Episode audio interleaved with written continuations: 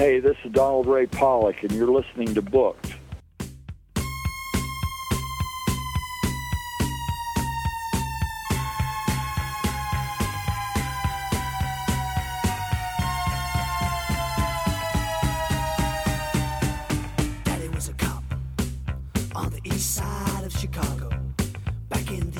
Welcome to Booked. I'm Rob Olson.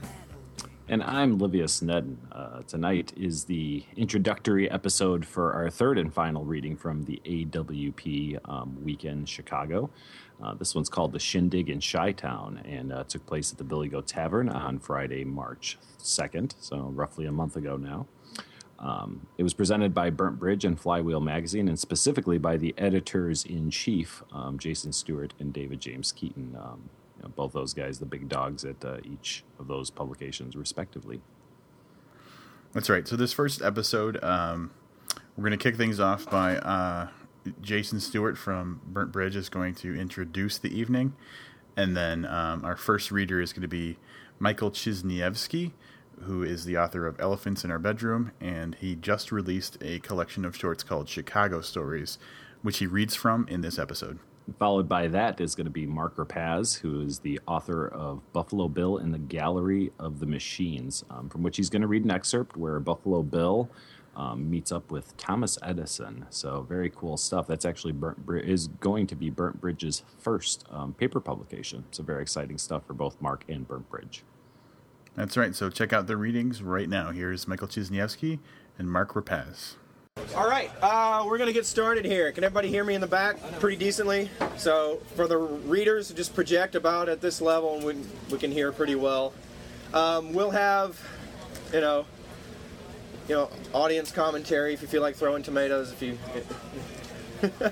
please don't actually do that. Tomatoes readily available. Yeah, because they've got them back there at the uh, at the condiment tray, and pickles and everything. So back there, you can't hear you at all. You Not have to at all. Be louder. Louder in the back. So about this loud, at least, at least this loud. So we're gonna we're gonna read at least this loud. Okay, all right. Thanks everybody for coming out. Um, this is the Shindig in Chi-Town, Burnt Bridge, and Flywheel Magazine joint reading. I we've got still got promotional copies of Burnt Bridge's first print title. Did anybody not get one that wants one? They're free, by the way. Pass them back. Thank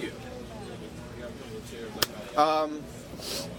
I'll introduce Mark, the author, here in a minute, but um, I'm going to let David from Flywheel take over. He's got the first man of the hour. Okay. Find me a seat. We got, we got to get that guy a seat. I think there's one up here. You can have mine. All right, my name is Dave Keaton from uh, Flywheel Magazine. Our first author tonight, Michael Chisniewski, author of two short story collections, Elephants in Our Bedroom and Chicago Stories, which came out like hours ago. He's got them for sale. He teaches at Bowling Green State University, where he serves as editor-in-chief of the Mid-American Review. In two thousand ten, he received an N E A Fellowship in Fiction, and when I went to school there, he gave me an A minus. So we will be grading his reading. Here's Mike.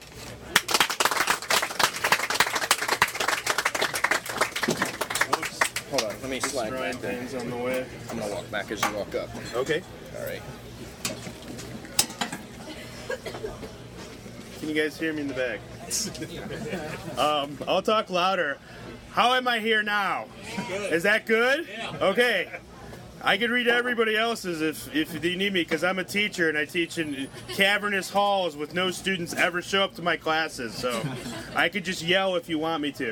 All right, my new book just came out, like uh, Dave said. Uh, before I get started, though, let me thank Burnt Bridge and Flywheel and everybody at the Billy Goat for having me out. It's so awesome to be here. Uh, I, you know, I can say now I've read at the Billy Goat, okay? My book is... Uh, They're forty stories from the persona of famous Chicagoans, and some of those Chicagoans are inanimate. The waiter wants to make lemonade. No, that's cool.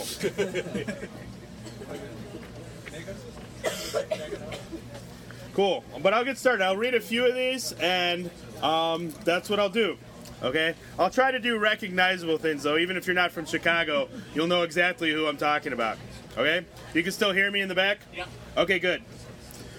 Um, again, some of those famous Chicagoans are inanimate objects, like the new Soldier Field. That's where the Bears play, and they redid that about ten years ago. And a lot of people, when it came out, said it looked like a spaceship landed in the old Soldier Field. So, um, I'll read this one first. Tired of the spaceship comparisons, the new Soldier Field responds to its critics. Captain Kirk is not the quarterback for the Chicago Bears. Neither is Luke Skywalker, Buck Rogers, or George freaking Jetson. I do not possess the power to detach myself from the old column foundation, turn on my thrusters, and disappear in a flash of light. Ambassadors from other planets do not convene on my concourse, and not once in my short history has anyone ever phoned me to pick him up and take him home. Furthermore, a funkadelic master has never lured me to earth with his slinky rhythms, and nothing has ever on my watch been stuck up anyone's ass for the advancement of intergalactic knowledge. My co-workers are not small and green, nor are they hell-bent on meeting the drivers of pickup trucks, returning to their trailers out in the middle of the, de- of the desert. I cannot bend the laws of physics, nor can I travel through time. Warp speed is out of the question, especially with a union workforce. All of my materials can be found on our periodic table of the elements, though if you're looking to point fingers, ask the Metrodome what comprises her artificial turf. I do not shy away from black holes. Less than three percent of me is painted silver. The term space-age polymers is just an expression. On the bright side, no one is buried in my end zone, and I'm not named for a corrupt utilities broker. When it comes right down to it, you have to admit you wouldn't ask about any of this if the boys were making a go of it, the scoreboard singing a happier song. If Butkus or the coach were still here, or God rest his soul, Walter. If Brett Favre were running for his life, the microphones picking up the crack of his bones, his head bouncing off my hard earth, his mind on a brief mission to Mars. So that's Soldier Field. Nice. You go buy it. If you go on Lakeshore Drive, you'll see it. It's pretty cool. And actually, it's uh, kind of an architectural wonder, the whole thing. Okay, so like this is what I've read, is it's like that's how every stadium's going to be built from now on. So it's actually like people laughed at it, but now it's really awesome. Okay, um, I'll read a couple more. Uh, Shawon Dunston was a Cub that played in the eighties, and he, he kind of wasn't a really great hitter. So this, uh, but then he started getting better. So these people used to come every day with season tickets and hold up a sign when he was at bat with his batting average on it every day, and it was called the Shawnometer. And actually, the guys, the guy who made it became friends with him, and like there's a bunch of pictures with them together. Because at first he was embarrassed by it, but then it. But anyway, unearthed at an archaeological dig, the Shawnometer speaks to the media. Harry Carey's Tavern, twenty-one sixty-nine. It's true what they say, how you don't realize how much you miss everyone until you're gone. The sad thing is when you look around and everyone you know, knew and loved is dead, not to mention forgotten. The last time I saw Shawon, let alone anyone else from the old days, he was getting up there, so I had a feeling, even before they told me how long I was away, that his time had passed. Since there's nothing you can do to prepare yourself, not even with a century and a scrap heap to mull it over. I'll be in mourning for a while, surely, but there's also a lot to be excited about. Firstly, over a century's worth of seasons to catch up on, rooms full of tapes to watch, lots of box scores to rifle through. I've been grateful for your cooperation, not letting on, not giving anything away. When I do sit down, I'm going to start at the beginning, trace the steps in order, see if I can't experience things the way I would have had I never left. I don't want the highlights. I want it all, the ups, the downs, the tragedies, the triumphs. I'm hoping for the best, of course, for happy endings to more than one story. Best case scenario, we've caught the Yanks, fly as many banners, if not more, than those goons from the Bronx. Maybe we've lapped them, maybe more. Worst case scenario, I find just one flag, one shining moment, one title that ended the grief, the misery, the streak. Now many of you are probably saying to yourself, that's not the worst case scenario, Shawnometer, trying to avoid eye contact, feeling a pain for me in your hearts. But if that's the case, then what we are thinking is unthinkable. Why would you unearth me if that was the news you had to give? Why not just burn me up and scatter my ashes under the Saint Louis Arch? No, just one championship over so many years is the worst case scenario. But I'll find that out in due time. First, I'm going to visit some old friends, drop by a few graves, lift a few cold ones in their honor. Then I'm going to start with some videos of the last games I was at, see myself in the crowd, younger, less peaked, vac- vacillating with every at-bat. I can't wait to see the sun, to hear Harry do the lineup, to feel the roar of the crowd, of the slightest hint of something positive. More than anything, I'm going to be on the lookout for number twelve, a ground ball to the left side, my man snatching it, winding up, launching a one hundred mile per hour fastball toward Gracie, missing completely, and seeing those fans along the first base line scatter, duck and cover, run as if for their very lives. This is the Shawnometer. This is really what it looks like, pretty much. I think that's that might be the height of like what it actually got to too was two seventy-eight, which will keep you in the league for. But he played for a long time. He was a really nice guy too. So, okay, I'm gonna end with this one. This is another Cubs one, and I don't want to overwhelm you with like sports and Cubs stuff, but at the same time, this one actually mentions the Billy Goat Tavern. Okay, uh, if you don't know, the Billy Goat Tavern is kind of a legendary place um, for the cheeseburger, cheeseburger thing. But at the same time, the old owner actually wanted to bring a goat to Wrigley Field during the World Series one year. Do you guys know this story?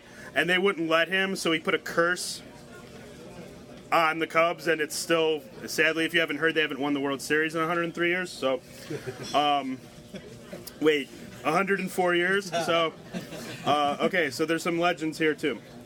Um, and Ron, this is from Ron Santo, who was a longtime Cub player and announcer who just died last uh, in two thousand ten and was elected to the Hall of Fame like just like a month ago. So, but he never lived to see that, which is really sad to Cub fans and in general. But this mentions the place where you're at. So, uh, but again, thank you for coming out and thank you for everyone for being here. Uh, I do have books for sale over where I'm sitting over there. So, if you're interested, let me know.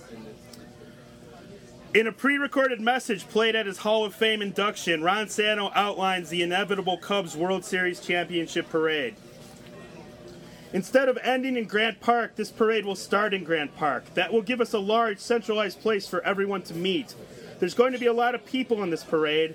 The players would be first, everyone on a big blue float, sequins shining in the October sun, everyone waving, drinking champagne, and blowing kisses to the crowd, all of them trying and failing to hold back the tears. After that, they'd have former Cubs, and by that I mean all of them. Ernie gets his own car, a blue Chevy convertible, Billy and Fergie too, then Rhino, Hawk, Mad Dog, and maybe a couple of other guys, Beckert and Kessinger and my pal Hundley. Gracie and Sutcliffe and heck, Sammy Sosa too. After that, there could be more floats, enough for anyone who's ever played for the Cubs, whether they had at one at bat or they served faithfully for years, never getting a statue, never getting their number on the foul pole. Next would be the owners, along with the executives, broadcasters, scouts, office staff, anyone else who had anything to do with the team's success, the people who put it all together, security guys, groundskeepers, scorekeepers, ushers, janitors, vendors, the guys in the clubhouse, they'd be next, all in uniform, all waving to the fans, maybe throwing little pieces of candies to the kids, holding up their fingers, mouthing, "We're number one." After that, anyone who wanted to join in, anyone who suffered, anyone who endured, anyone who made it through to the end, they could all follow, even those who lost hope, even those who never followed the team, everyone everywhere, one big citywide parade. From Grant Park, we'll move up Michigan Avenue, cross the river, wave hello to everyone at the Wrigley Building and Tribune Tower, point at whoever is in the W G N booth, give them a thumbs up as they call play-by-play. We'd go up Lakeshore. They'd have to close the whole city down, all the way to North Avenue and cut through Lincoln Park. Everyone would give a speech, and then we'd head up Clark toward the field, stopping at the Billy Goat along the way to say hello, to tell everyone there are no hard feelings. Once we made it to Wrigley, we'd do three laps around, one for every championship so far. The stadium full to the gills with anyone who wanted to come in and feel the energy, exercise their ghosts, see the flag flying high on the center field post. Then we'd work our way back south, all the way past downtown, all the way to Comiskey, and do a lap there just to say hello to the fans on the south side. Let them know that we did it, that we love them just as much as we can love anyone. Finally, we'll end up back at Grant Park, and there the parade will end and the party will begin. Everyone will get up on stage, and everyone, no matter who they are, will get a chance to talk.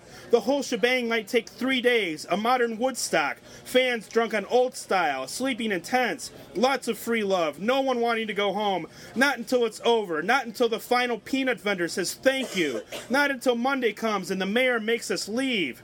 We could stay forever, you know, just celebrate until we die, but eventually we'd have to get back at it. After all, what would be sweeter than the next Cubs World Series title? Two World Series titles, our second repeat. And after that, what Cubs fans deserve, what's been long overdue, a Cub dynasty to last the ages, nothing but total and complete domination. Sweet. Thank you very much.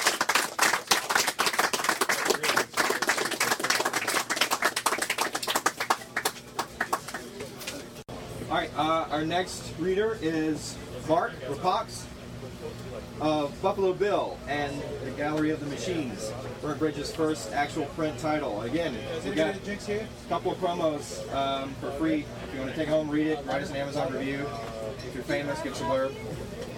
Um, you got copies for sale here too? I've got copies I'm giving out. Oh, okay.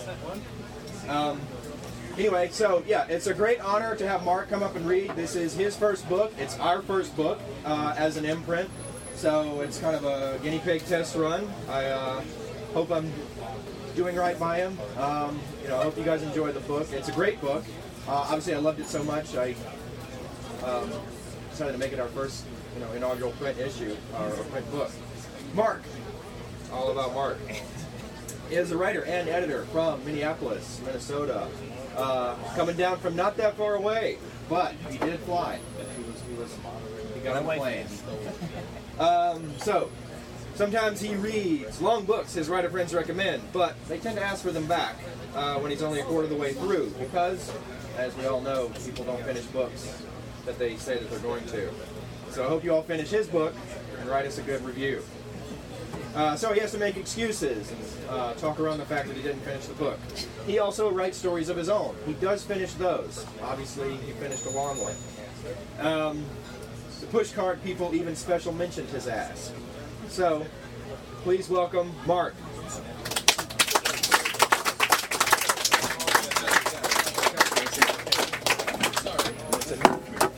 All right, I'm, I'm Mark Rapacz. I'm kind of terrified right now, but... Um, Am I speaking loud enough? I feel like I'm shouting. Not loud enough? Keep going louder? Yeah. Is this loud enough? Yeah. Okay, all right. So I'll try to keep it at this volume. Um, first, I'd just like to thank Jason Stewart. This is just like, just the greatest thing for me. Um, as he said, I came down from Minneapolis. It's, it's just awesome being in uh, Chicago, being in legendary Billy Goat Tavern. Um, I didn't know it was a legend until today, um, but it's great being here. And I thank you all for coming. Um, I'm going to read from Buffalo Bill. Uh, I'm going to start pretty close to the end. Um, it's going to be about a meeting between Buffalo Bill and Thomas Edison. Um, I'll just roll from there. Um, the book's available on Kindle for one dollar ninety-nine. This chapter is called World. No man who worked with gears, sprockets, and transformers ever had the time for the purities of the body, so Buffalo found of his train mechanics and by extension any other man who worked with tools. More interested in greasing ball bearings and taking a dip in a sudsy tub at one of the Asian-run bathhouses. Whatever was hidden in those ticking metal inventions anyway that couldn't be put away for a good thorough rubdown. The meeting was brief and took place while Edison's men assembled his vast display in the Gallery of the Machines. The building was like a giant solarium, and fumes of gases, greases, and diesel, along with the bitter smells of burned leather and rubber belts, mingled with the animal smells of the workhorses and mules dragging in motors and industrial machines the size of entire houses. The larger contraptions were set upon rails, but just for the show, just for the purpose of getting one humongous thing from somewhere it did belong to somewhere it did not, so the people of the world could ogle and wonder how such a thing made a, made by man could travel such distances to sit on a floor useless but chugging away. Am I loud enough? Ah. Producing the phantom products and materials that could and should be in some factory in some harbor city, belching steam and passing the winds of coal-powered industry. Some of these things were part assembled, guzzling and whiz- whistling, sounding as if they were tearing apart the inside of a train engine with all the precision of dynamite. Throughout the din of grinding metal, piercing sirens sounded in discontinuous intervals, sometimes harmonizing, but more usually hitting such alien pitches that when one would begin at the tail end of another, it was like a broken chorded dirge extolling the death of all pure music. Edison was at a desk. It was larger than the one Buffalo had on his train. It was a finer grained wood, too. Older growth, something that was more and more difficult to find. The lacquer was worn away in places. Unnatural stains were soiled into it, surely leaching into the deeper heart of the wood, corroding it from within. Large scrapes scarred it throughout. In one corner there was an unfinished game of tic-tac-toe. Buffalo did not step lightly, but Edison did not pull his head away from the notebook he was studying either. A few men, thickening the air of pretentiousness about Edison, waited alongside him, commented softly, and discussed mysterious things. It was one of these men who leaned to whisper, but as near as he was, he shouted into Edison's ear, notifying him of Buffalo's arrival. Edison looked up. "Been here ten minutes," said Buffalo. "I haven't heard a bird sing since I was twelve years old, Mister Cody, so you'll have to speak up." Buffalo took a step closer. "Ten minutes, Ed. Been here ten minutes." The man who whisper shouted prior waited a beat, analyzing the nuances of Edison's comprehension before he leaned over and translated, once again, Buffalo's words, inserting formal address where Buffalo did not intend and punctuating it to Buffalo's great irritation with "sir." "Oh, have you? Did you tour the gallery?" "Quite a sight, isn't it? They're at, uh, Paris, uh, uh, the, the, um... World's Fair, uh, eighteen ninety-one. Um, Buffalo adjusted his stance, clomped his boots, took another street, three steps forward, tightened his diaphragm, and boomed. "I've been here in this spot, Ed, ten minutes, not moving, not seeing a damn thing in this place, been waiting on you." "Please, Mister Cody, I told you in my correspondence that I preferred Thomas. Thomas will be fine. I want to make this quick because we got to do a dry run before tomorrow. Suppose I'll offer myself a chair." Edison wrote a few lines into his notebook. Without prompting one, without prompting, one of the men hurried off, supposedly for the chair, and then Edison said, "Didn't you get Mister Bone Shriek's suit? I had my people send it to your camp this morning." Bone Shriek's the star of the show, and he has near miraculous strength. And he's going to be the focal point of the grand finale at the World's Fair.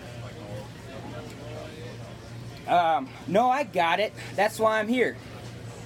That notebook, full of hieroglyphs and figures from what Buffalo could see, was snapped shut.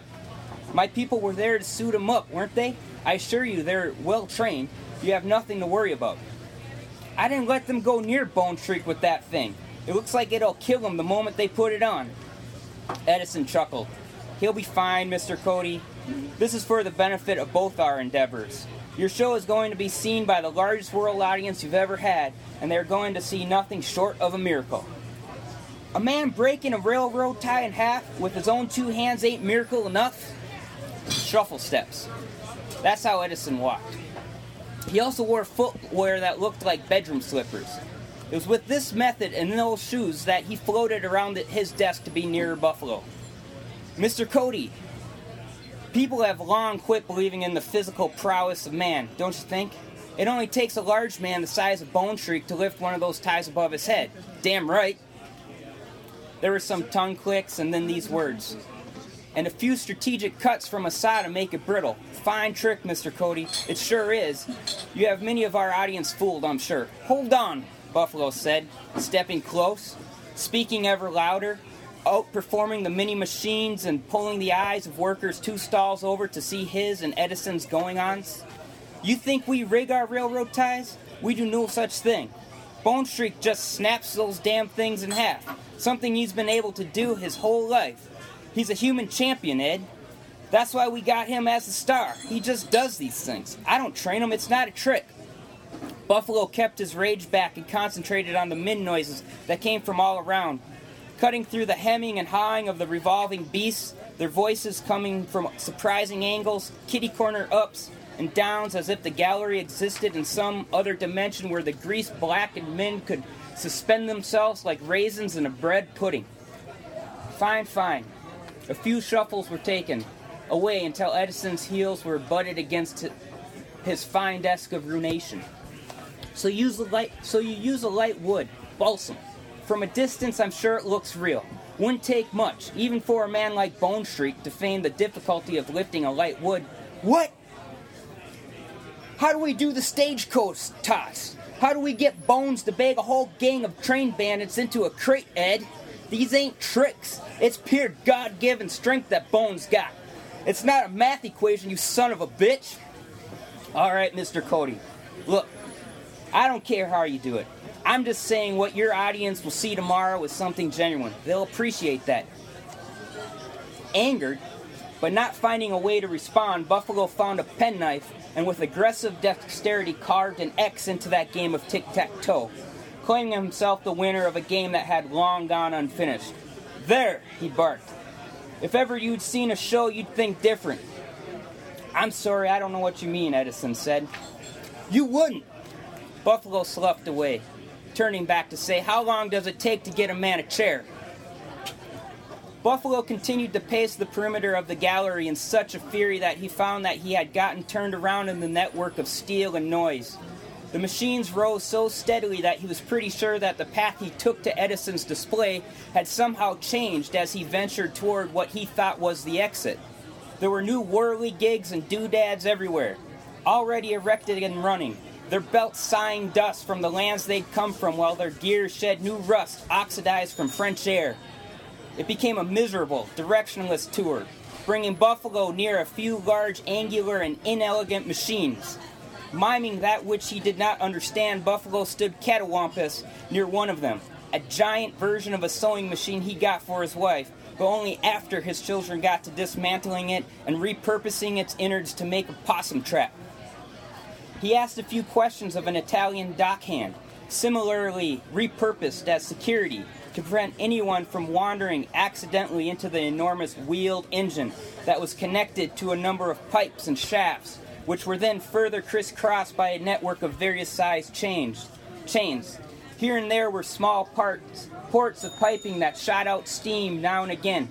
It all happened chaotically in Buffalo's mind. There was no sense to any of it. He could hardly hear a thing for the tremendous noise it produced, but at the same time he was astounded at what man could do, though he knew not what precisely. In fact, as he stood looking down that long line of machines that were all quite like the one he was inspecting, only in a different configuration, he started to believe that most of them were not much different than his show, an illusion that made a lot of noise and spectacle, spectacle, but in the end was simply a vehicle for a group of nobodies to get along without trying to hurt anyone. He shouted a few questions in the direction of the Italian. His words were in English, but since nothing could be heard anyway, he saw Buffalo's move in, move in Italian. And even though he answered with a perfect Ligurian dialect, Buffalo satisfi- satisfied himself that this man could speak flawless English in this very non-American city. Above them the machine creaked, coughed, and whined with sirens and dynamos. Within, within them it rumbled their low in, lower intestines. Below them, the vibration shot through its steel anchor floor and made the soles of their feet itch. Still, both men somehow found meaning in their misunderstandings, each satisfying himself that in this strange French land, with that new pig-iron tower, they could find another who may know well the name of the dusty towns in which each was born. Is that about twenty minutes? Yeah.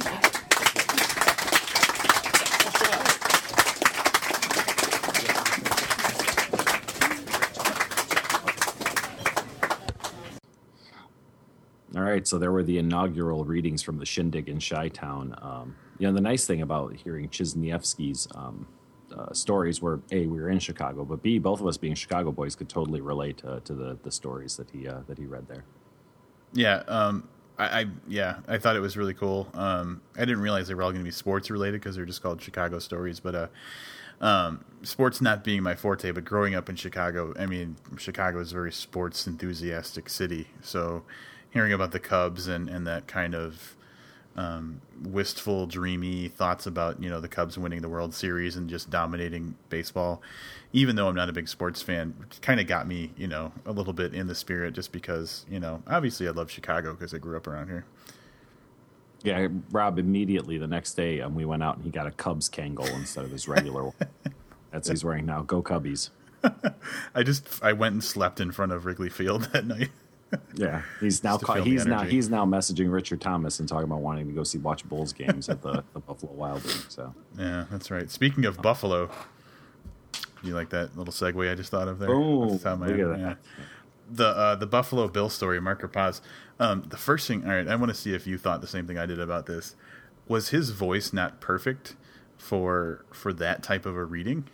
Absolutely, one hundred percent. I you know, and listening back to it. Um, Listening back to it earlier today, getting ready for this episode, I, I thought exactly that, that he was spot on. Yeah, and like even kind of, not necessarily the way he was dressed, but the like he kind of had a look about him, like I'd expect to see him in an episode of Deadwood or something, if that makes yeah. sense. Yeah, I could see that. I could totally see that. And some of that might be why he wrote that story. So yeah. uh, it sounds like a, like a pretty good book. I do want to make a correction, and this is not at all the fault of uh, Mark or Burnt Bridge. Um, at the time of the reading, he mentions that the uh, Kindle version is one ninety-nine.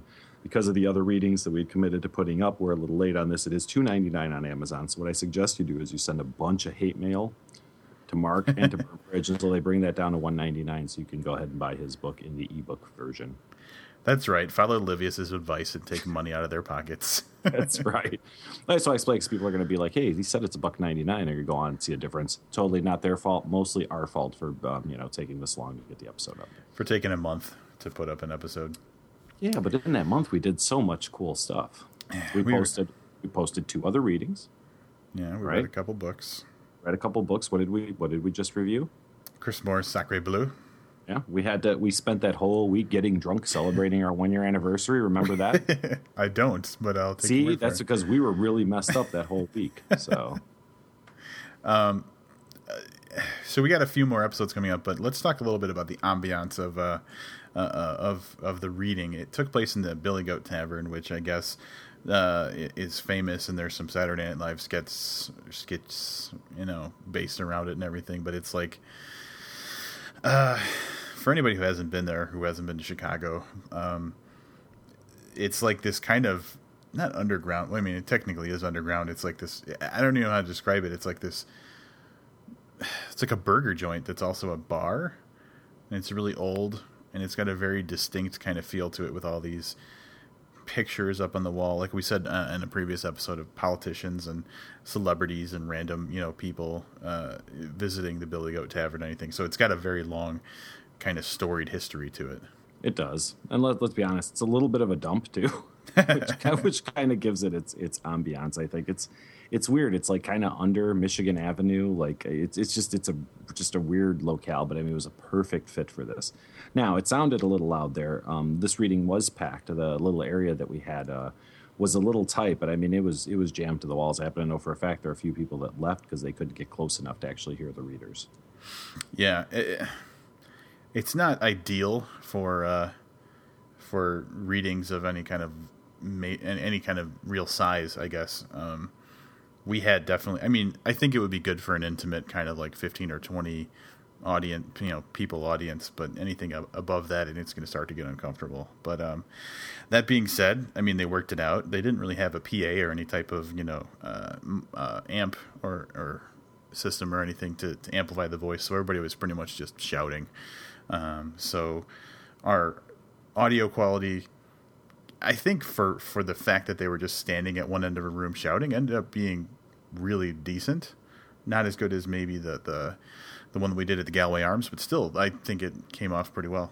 yeah, I was very pleased with it, and I was very, very nervous. I was kind of responsible for the recorder for most of it. That would be my fault if we had crappy quality, but no, it worked out really well. So, so there you go.